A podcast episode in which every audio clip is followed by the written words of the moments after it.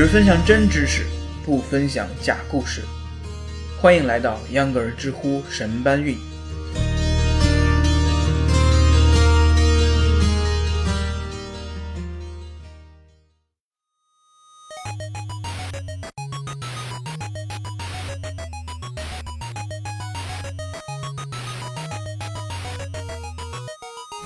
大家好，欢迎收听秧歌儿知乎神搬运。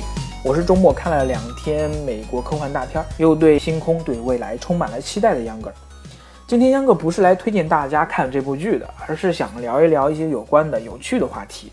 人类目前正在经历着前所未有的技术大爆炸，这也导致了人类的科技树上有时候会点错分支。有更好的技术出现的时候，之前点错的那一部分就会迅速坏死。这个话题源于知乎上的一个问题：历史上有哪些东西刚刚发明出来就被取代了呢？打入三种不同的颜色，就举了摩托罗拉一星计划的例子。一九八七年，摩托罗拉提出了在地球上空密布七十七颗卫星，实现全球即时通讯的计划。因为七十七颗卫星围绕地球的样子，就如同一原子的七十七个电子一样。围绕原子核，后来证明六十六颗就够了，但是还没有改名字，依然叫做一星计划。部署这六十六颗卫星，可以使地球上的每一个角落都可以随时通过终端与世界各地保持联系。要知道，那是一九八七年啊，当时没有到处都有的信号基站，只有卫星电话才能做到这一点。在当时听起来，那就是未来世界的样子。从设想提出到计划完成，在美国的大力支持下，一九九八年，摩托罗拉耗费了五十亿美元组建了一星计划卫星网，并且开始投入使用。但是悲剧来了，从设想提出到系统组建完成，已经过去了十年时间。而在这十年里，另一套通讯系统蓬勃发展起来，这就是我们所熟悉的 GSM 和 CDMA 手机通讯。实际上和一星计划比起来，手机通讯系统 low 爆了，它需要地面基站，没有地面基站就没有信号，所以无法像一星那样实现全球无盲区通讯。但比起一星，手机通讯系统的优势就是便宜，大部分国家和地区的人民都买得起这个单。相比一星计划的终端，手机也格外便宜。就在这十年里，手机已经开始普及了。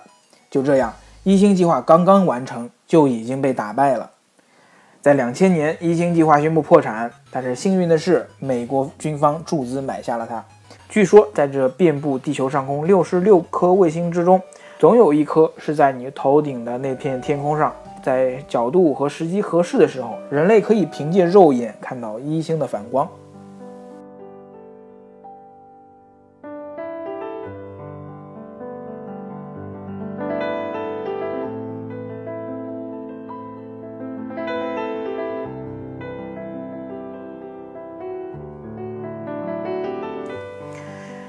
讲完了摩托罗拉一星，秧歌尔想分享一个自己的答案。我的答案源自秧歌尔自己的亲眼所见，那就是数字电视和数字广播的昙花一现。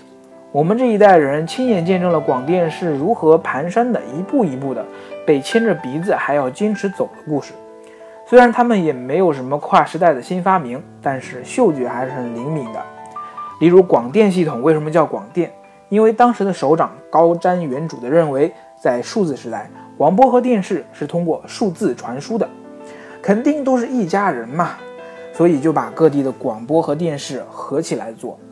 这样的论断，这样的想法是睿智的、正确的。但是谁又能想到，当年如日中天的电视台，除了少部分突出了重围，现在大部分都要靠广播电台来养活呢？其实这个事情要归结于数字电视和数字广播的错误引导。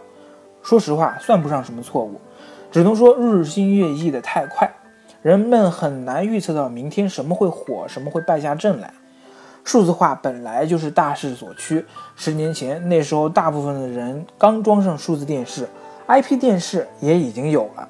当时打的噱头就是可以付费看清楚的像 DVD 的高清节目，可以点播回看电视节目，可以通过机顶盒收听广播。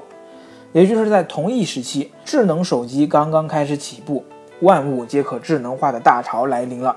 紧接着，在最近几年，电视也被智能化了。原来一个普通的播放终端，现在变成了浏览器。即使是广电总局及时出台了有关禁令，但也挡不住人们通过不同网络内容服务提供商看电视的需求。现如今，数字电视、IP 电视的机顶盒大都只在人们需要看直播的时候打开。但是，互联网的突飞猛进，轻而易举地端了所谓数字化这口锅。现在，我们不再说什么什么是数字的了，而是在说哪些东西是智能的，是互联网加的，是新媒体的。几年一个口号，我们的广电也算是积极跟进的。杨格尔在这里呢，只能说传统媒体在这两年跟得不错，抓住了新媒体的尾巴。又把话语权掌握在了手中，是非常好的事情。但是什么时候可以说是领先，这就难说了。在新闻系学生的课本里，还有一本书叫做《广播电视概论》，至今都还在。秧歌想说，以前的电视叫媒体，可以专门出一本书；而现在的电视真的是一个终端，不仅需要课本改，而且电视台是不是也需要改名字了？技术发展实在太快。即使身在高层的人也不一定能看清技术的迷雾。前两年刚更新版本的新闻学概论里面，还把平板电脑 iPad 认为是一支不可忽视的力量。现在回头看，iPad 又去哪里了呢？好了，本期的秧歌知乎神搬运就到这儿了，非常感谢您的收听，我们下期节目不见不散。